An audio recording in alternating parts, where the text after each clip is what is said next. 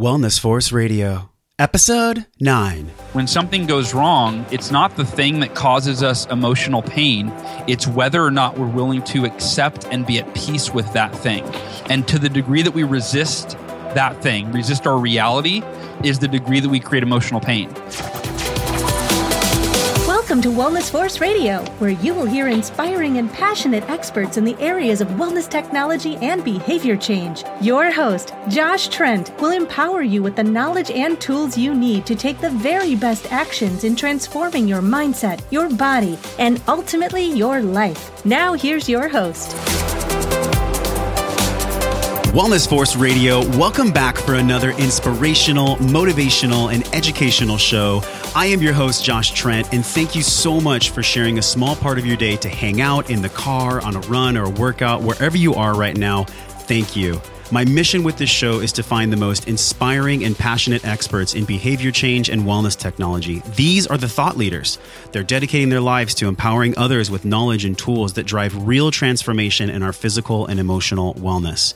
The show notes from today, as well as all the free resources, are over at wellnessforce.com slash radio. If what we talk about today on the show means something to you or resonated with you, please share it with friends or family that you care about. If you have any questions, send me an email, josh at wellnessforce.com. Now, let's get into the show. Today, I'm talking with Hal Elrod, a number one best-selling author of two books, soon to be more. The first one is Taking Life Head On, How to Love the Life You Have While You Create the Life of Your Dreams. And secondly, The Miracle Morning, the not-so-obvious secret guaranteed to transform your life before 8 a.m. Hal is a keynote speaker, an endurance athlete, entrepreneur, and coach coach. There's not much he's not doing, but he's also a dad, which is a career by itself. Hal, welcome to the show. Josh, dude, thank you for having me, man. This is, uh, I appreciate the opportunity. I, I got to tell you, Hal, I am loving this moment. I'm pumped to learn from you. I've had friends ask me about you since telling them about the Miracle Morning process. So now, with our recording, I have another valuable resource to send their way. So thanks again for coming on. Dude, it's the the uh, the appreciation is mutual. So you're you're welcome. How is the world today going for you? You're in Southern California, right? Did you grow up here? Uh, I, I was born in SoCal, moved uh, when I was five to NorCal, and then moved back here about five years ago uh, to be near my wife's family. Which you know, of all the places to drag me, uh, just just a little bit outside of San Diego was not too bad. Excellent. Yes, we have plenty of sunshine to go around. That's right. So, Hal, before we jump into the Miracle Morning system and your achievements and accolades, I know you've been interviewed a ton on TV and radio. And, and what is one thing, though, that most people might not know about you? that's a hard, hard. I like. I'm an open book, so that's that's a hard thing to share. What's something that people don't know about me? Give me. You might have to give me a second to think about this. Sure. Actually, I, here, here's an easy one. I was talking with my assistant today, who I've only been working with for maybe six months, and um, some, some, some. Oh, what was it? She was cutting out a label, a shipping label that she was going to tape on a box, and she was using the, you know, that what's that thing with the big arm that you know cuts straight lines? With yeah, the, the, the paper blade. cutter, right? Yeah, the paper cutter. And she cut kind of one side off, and she was about to. She she walked away, and I go, I, I, "Can you give me that back?" And she goes, "Okay." And she gives me the label, and I like I cut the edges around it so they were even. And I said, "Sorry, this is just something a little obsessive compulsive that I do." Uh, about you know, and she's like, "Oh, I'm glad it's not me." And then we went on to the, talk about all these random things we do. Like if I have a bite of cake and then a bite of ice cream, but the ratio is not right, I will immediately quickly go and grab more ice cream.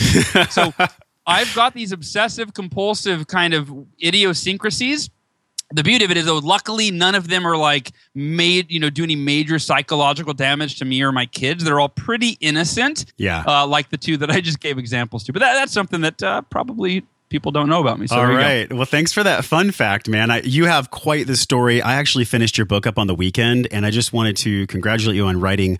I almost call it like this little mini pocket masterpiece. That's you know, it's soft cover. I can put it in my back. I can go to the beach with it. So, what a great book! Everybody needs to check out the Miracle Morning. I am not much of a morning person, Hal, and this book is really reminding me about some things that I had forgotten about. So, thanks again for that.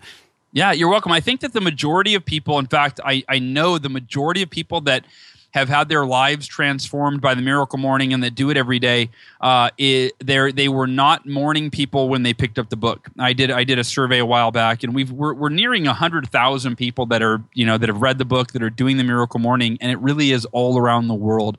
We have people in every country. I can you know india netherlands switzerland japan you know you name it.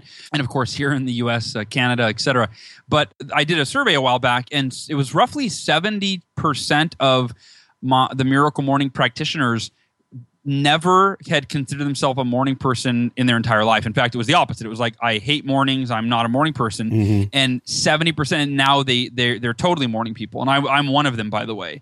And only thirty percent of the people that do the Miracle Morning were like, yeah, I was already a morning person, but I woke up and I just like check Facebook and check email or watch the news. I didn't really do anything to better myself and better my life. And that's where the Miracle Morning, you know, it took my morning and actually made it count. Awesome. Yeah, today's show is all about changing our behavior, what really works in doing so. So we'll discover how to be a morning person, which I'm still surrendering to, what tactics to change and help our limiting belief systems. Also, we're going to dive deep into Hal's system for reprogramming the brain through his lifesaver process and the miracle morning. But how the powerful story that really sets the tone for your book and, and really for the life of achievement you've had was the, a story in 1999. Take us back to uh, when you were 20 years old, you were driving your new car. You'd given this amazing speech. You were winning at life. Um, it was December 1999. What what happened in December 1999? Yeah, it was one of those things that you never, ever in a million years actually think would happen to you. You know, it's something that happens like you're on the news, you're watching the news, it happens, you're like, oh my God, this is terrible. And then you change the channel and you're watching a sitcom and you're laughing and you're like, thank God that didn't happen to me or anyone that I know. And what happened, I left this conference, I'd given this speech, and I was driving home when a full size Chevy truck, much larger than my, I just bought a brand new Ford Mustang uh, a few weeks prior, and that's what I was driving. This full size Chevy truck with a drunk driver behind the wheel was uh, headed directly at me at 70 to 80 miles an hour, and I was doing 70 miles an hour. So a, a deadly head on collision occurred, and I don't remember it. I don't remember the lights coming at me. I suffered brain damage instantaneously. And the worst was yet to come as my car spun off the drunk driver, and the car behind me crashed into my door at 70 miles an hour. And so anybody listening, just take a second right now and look over your left shoulder and imagine that a car is coming at you at 70 miles an hour and crashes into your door. And what you might imagine would happen was what uh, my car was crushed, I mean, almost smashed in half. The left side was smashed into the left side of my body, and instantaneously, I broke 11 bones. I broke my pelvis in three places. I broke my femur in half. I, you know, my eye socket was destroyed. I almost completely lost my ear, uh, punctured my lung, ruptured my spleen, and I began losing blood. And an hour later, when they finally, they being the rescue, you know, the paramedics, the fire department, they cut the car roof off to get me out. I had lost so much blood that I died and I was dead for approximately six minutes on the side of the freeway while they worked, you know, tirelessly to revive me they rushed me to the, the hospital where I would spend six days in a coma and undergo, I'm not even sure how many surgeries, I think it was eight, and uh, came out of the coma to face this reality that I was in this horrific accident. My body was broken and scarred and damaged. And the worst of it was I had permanent brain damage, and the doctors said I would probably never walk again. And obviously, it's, it's a, you know, it's, there's a lot to the story, but to keep mm. a long story short, three weeks later, after I had told my parents that there's only one of two possibilities. Either the doctors are right and I'll be in a wheelchair the rest of my life. And I said, and if that's the case, I've already thought through it. I'll be the happiest person you've ever seen in a wheelchair. Because the thing that for all of us is true is when something goes wrong, it's not the thing that causes us emotional pain. It's whether or not we're willing to accept and be at peace with that thing. And to the degree that we resist that thing, resist our reality, is the degree that we create emotional pain. So I thought if I'm in a wheelchair the rest of my life, well, I'm in the wheelchair either way. I can either be upset about that and feel like a victim and say it's not fair and I don't deserve it, or I can be the happiest, most grateful human being on the planet. Either way, I'm in a wheelchair and, and it's my choice. I said, but mom and dad, I'm not putting my energy into that possibility. I've accepted that worst case scenario and decide and already imagined how I will make it as good as it could be. However, the other possibility is I will walk again. And I'm putting all of my energy into that possibility. I've accepted the worst while I imagine the best and I visualize the best and I pray about the best and I think about it and I feel what it will feel like. And a week after that, so three weeks after the crash, two weeks after I came out of the coma, the doctors came in and they said, We don't know how to explain this, but your body is healing at such a rapid rate. Hal, we're going to let you take your first step today. And I took my first step that day.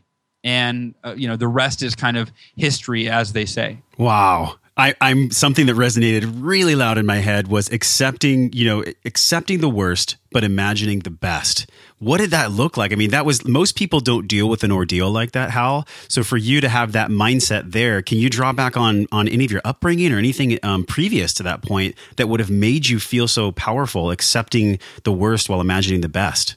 Yeah there were really two things you know and and by the way you know when i say that when i tell this story a lot of times people go gosh i don't think i could have responded that way in that situation. That's how i'm feeling. Yeah totally. It, well let me tell you this. If you were if, if we were our roles were reversed and you were telling me this story i can almost promise you i'd go dude i don't think i would have responded that way in that right. situation you know? So we really don't know until we're put in that situation right? But there's two there's really two major events in my life that i can or two really things that i can draw on. Uh, number one is when i was uh, eight years old. I had two sisters. Uh, my sister Haley was a year and a half younger than me, and my sister Amory was seven years younger. She was just a baby. She was 18 months old. And I woke up one morning to my mother screaming across the hall. Just my mom, me, and Amory were home. And I woke up to her screaming. I ran across the hall, and my baby sister was dead in her arms. She had heart failure. And uh, my mom, of course, my mom was distraught and broken up. My my whole family was, but it was a matter of, I think, four months later or maybe six months later that my mom founded a, a chapter of uh, a support group called Compassionate Friends for parents that have lost their children. And so I saw her turn this adversity into an advantage for other people, turn it into a way that she could help and serve others.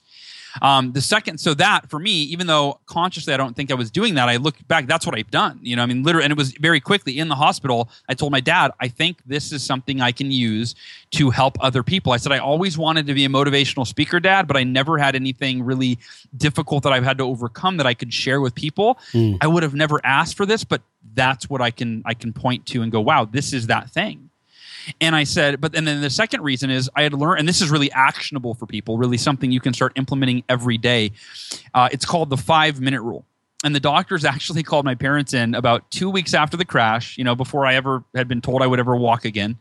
And they called them in they, and they said, Mr. and Mrs. Elrod, we're very concerned with Hal. Now, physically, he's doing good. His vitals are good. He's healing mentally and emotionally, we believe that Hal is in denial because he's always laughing and joking and smiling. And they said that's not normal.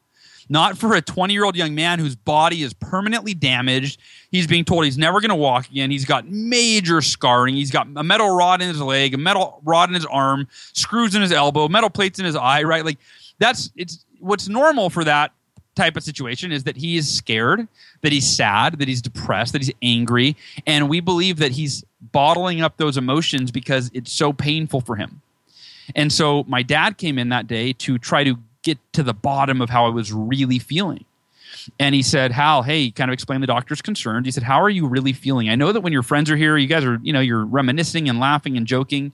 But when the lights go out at night, when it's just you and you're in your head and you're thinking about what happened, and that you you know the doctors are saying you might not walk again. I mean, I know you're trying to be optimistic, but how are you really feeling deep down? Are you scared? Are you sad? Are you depressed? Are you angry?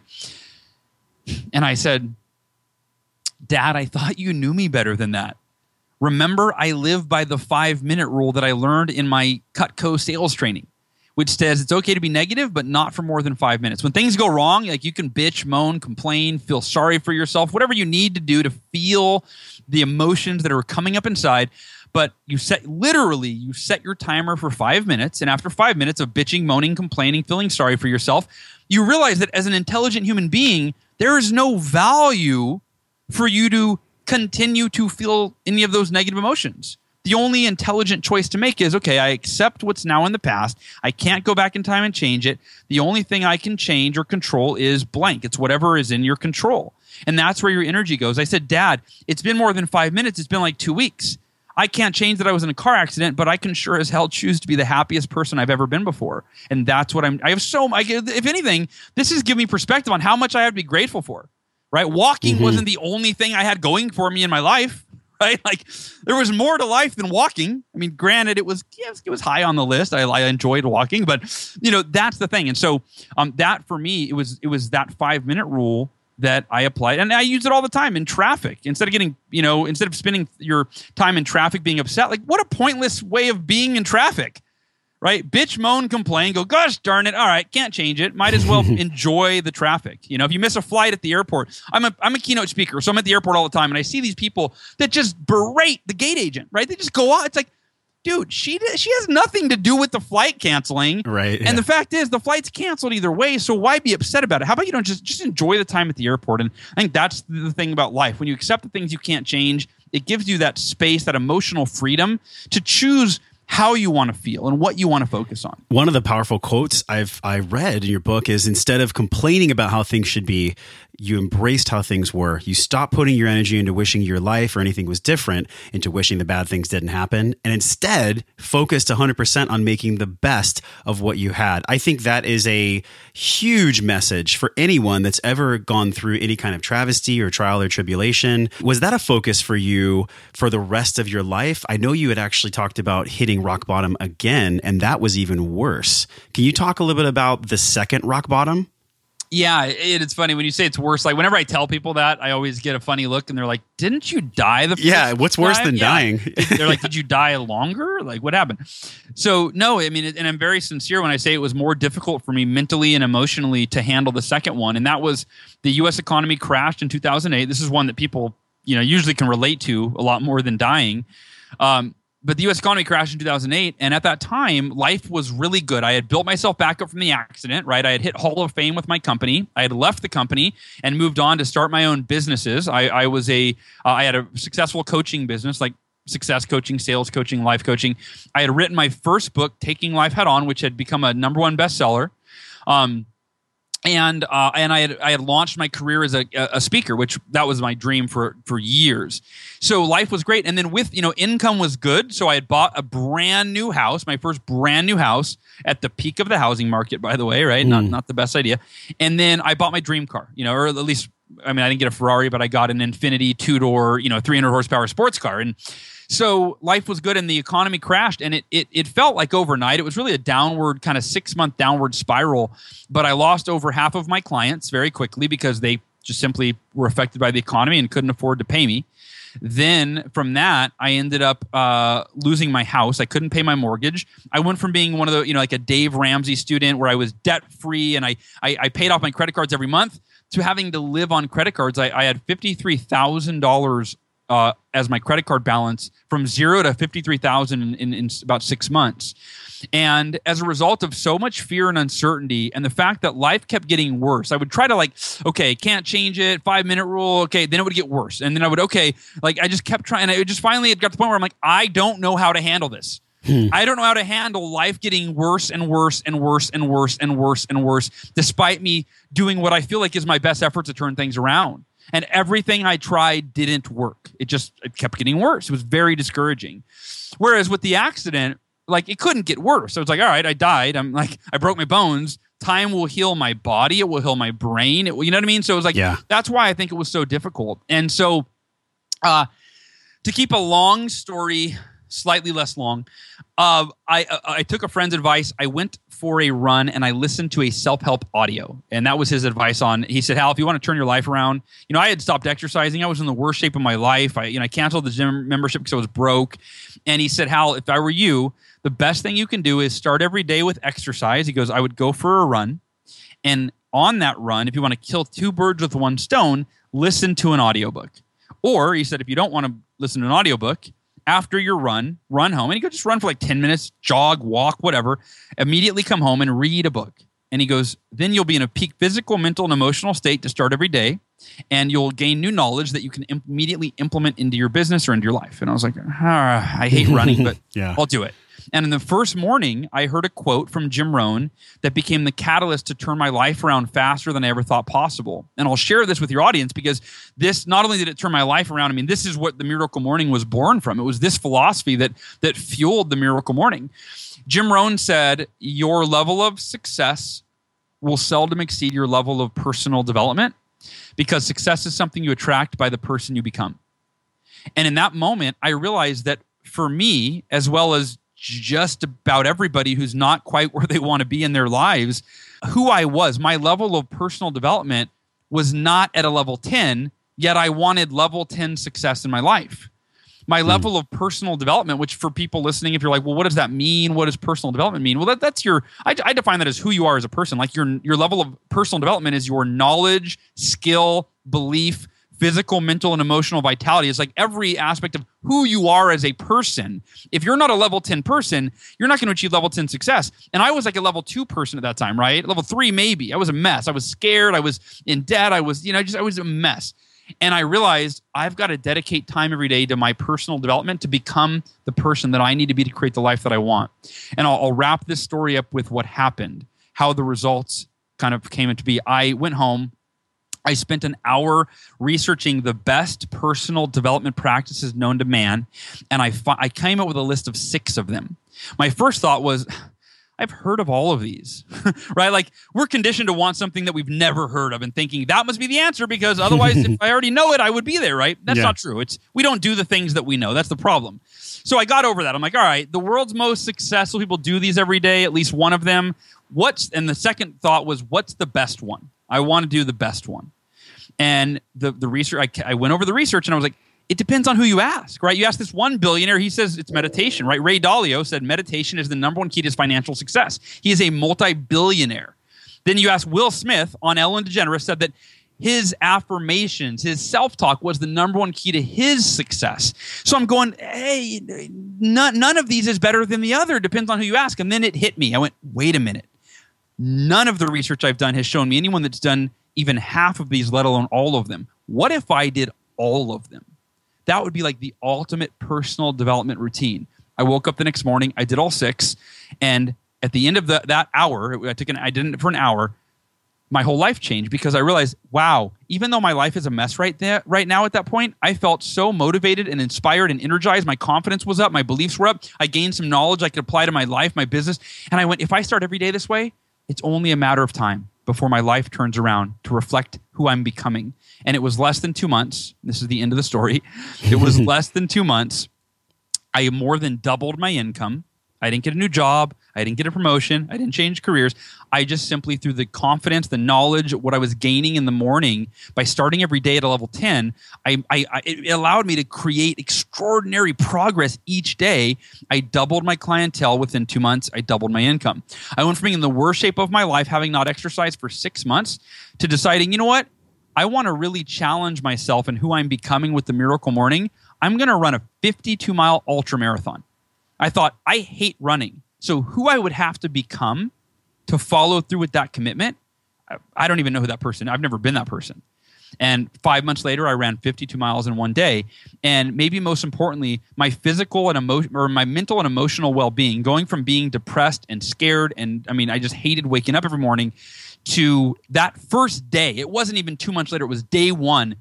I had a whole new lease on life. I was hopeful, I was optimistic, and my depression took a backseat. It wasn't even there. It wasn't even depression anymore. It was just kind of like a I'm over it. You know, I'm, I'm ready to take my life head on. And because my life transformed so fast, I started calling it my miracle morning. And I told one client, she had amazing results. I told all my clients, and then I went, gosh dang it, I have to write a book now. Like I have a responsibility to share this with the world. And it took me three years to get over my fears and insecurities of writing that book.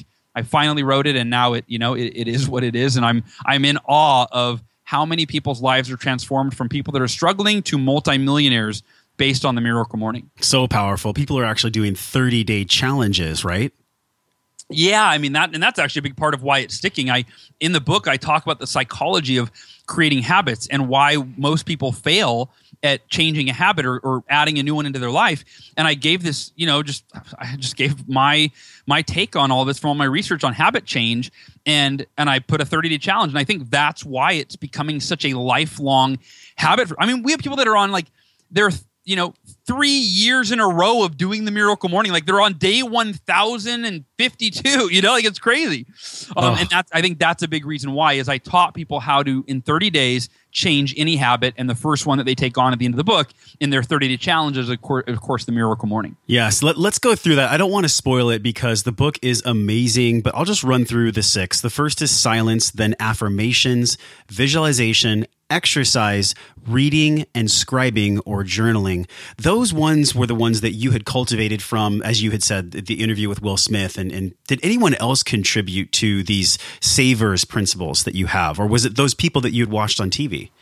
I mean, it was it was research online. Like when I that very first morning, I googled. I just googled phrases like what do the, what do successful people do every day. I googled phrases like best personal development practices, and it was from all these sources. Of I was, um, you know, reading articles on Forbes and and Entrepreneur.com, and I and I'm seeing videos on YouTube, and right, I'm just, and it was basically this list of six that kind of were cross referenced as the six that most people did each day. Gotcha. Um, and and it, by the way, it wasn't an afro, or it wasn't an acronym. Like I said in the beginning, this was never going to be a book. It wasn't called. It had it didn't have wasn't the Miracle Morning. Like I sat down, I'm like, I really want to write a book. You know, what would be a good one? It was no. it was like this changed my life. And then the savers actually, it's kind of a funny story. I was writing the book, and the six practices were not as you just said them. They were meditation. You'll notice there's not an M anywhere in the acronym savers. Right, right. right. That became silence um, and then the rest were the affirmations, visualization, exercise, reading, and then the final S was journaling. And so there was a J and an M that didn't fit. And it was actually I was one day I was writing the book, and I'm like, I told my wife, I'm like, sweetheart, I, I'm so frustrated. Like I need a way to organize these six practices so they like they make sense and they flow. And she goes, why don't you get a thesaurus and make them into an acronym? And I was like, you're brilliant. Yes. And, and, and here's the, you know, the interesting thing about it is I could not think of a better acronym because these are literally the six practices that are virtually guaranteed to save you from missing out on the life that you are capable and destined and really want to live. I mean, it, yeah, to me, it's the it's the ideal acronym. And this 30 day program where there's accountability with community. I mean, human beings, we are tribal elements. We are not meant to live life alone. Leaning on community and other people, that is a huge factor of success. There's you said there's a hundred thousand people that are doing the 30 day challenges through Facebook right now. Um, no, well, we, I mean, we've got in our basically. I'm going off of, so I should clarify that. So I've sold about eighty-five thousand books. So technically, eighty-five thousand books have been sold. Obviously, everyone's under the Miracle Morning. So I think I misspoke there, uh, which I was not intentional. Um, we have sixteen thousand members of the Facebook community, and I've never seen I've never seen an online community that is like this. In fact, I've had New York Times bestselling authors reaching out to me going, how do you get that much engagement in your community? Like your hmm. members, you know, they, they they say they've never seen anything like it, and neither have I. And it's not I, like I, am I'm a I'm a observer now. I don't I I started it, mm-hmm. but now it's it's it's grown it's a, it's grown beyond anything that I I can even keep up with anymore. You know, people are I've seen new people come in and they're like, "Hey, I'm new here and I'm new to the Miracle Morning and I could really use some support. I have a question for everybody." By the end of the day, that new person that no one knows, they'll have 30, 50, 70 comments.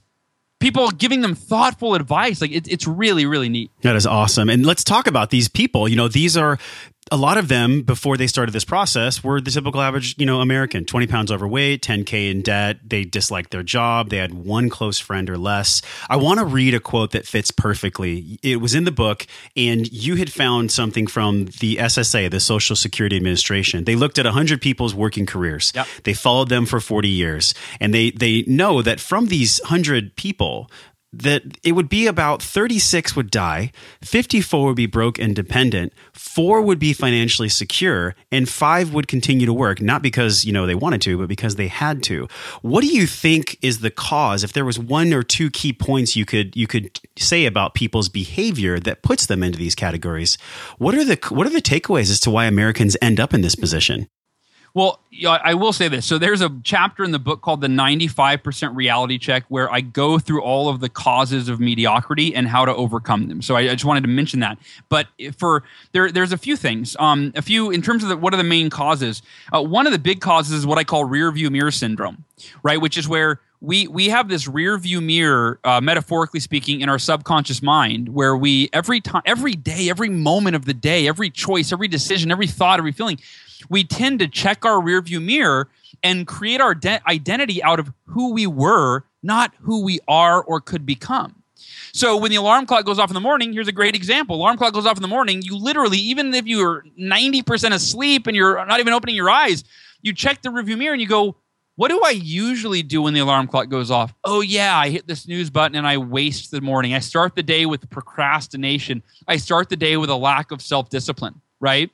So that's one of the big ones is all people that are that that broke out of mediocrity and went from being average to extraordinary uh, or you know struggling to successful whatever you want to call it they at one point decided to kind of flip that rearview mirror up to the ceiling and go it doesn't matter who i was. Who can i become and they they create a vision for their life not based on who they've been but who they want to become and who they're committed to becoming. So that's the first thing. Another thing that is kind of you know i've never heard it talked about before is what i call isolating incidents. It's kind of one of the most you know the not so obvious causes of mediocrity. And we do that when we mistakenly assume that each choice we make and each individual action that we take is only affecting that particular moment or that circumstance so, for example, you might think it's no big deal to miss a workout, right? It's just one workout, or procrastinate on a project, or eat fast food because you'll get a do over tomorrow. But you make the mistake of thinking that skipping that workout only affects that incident.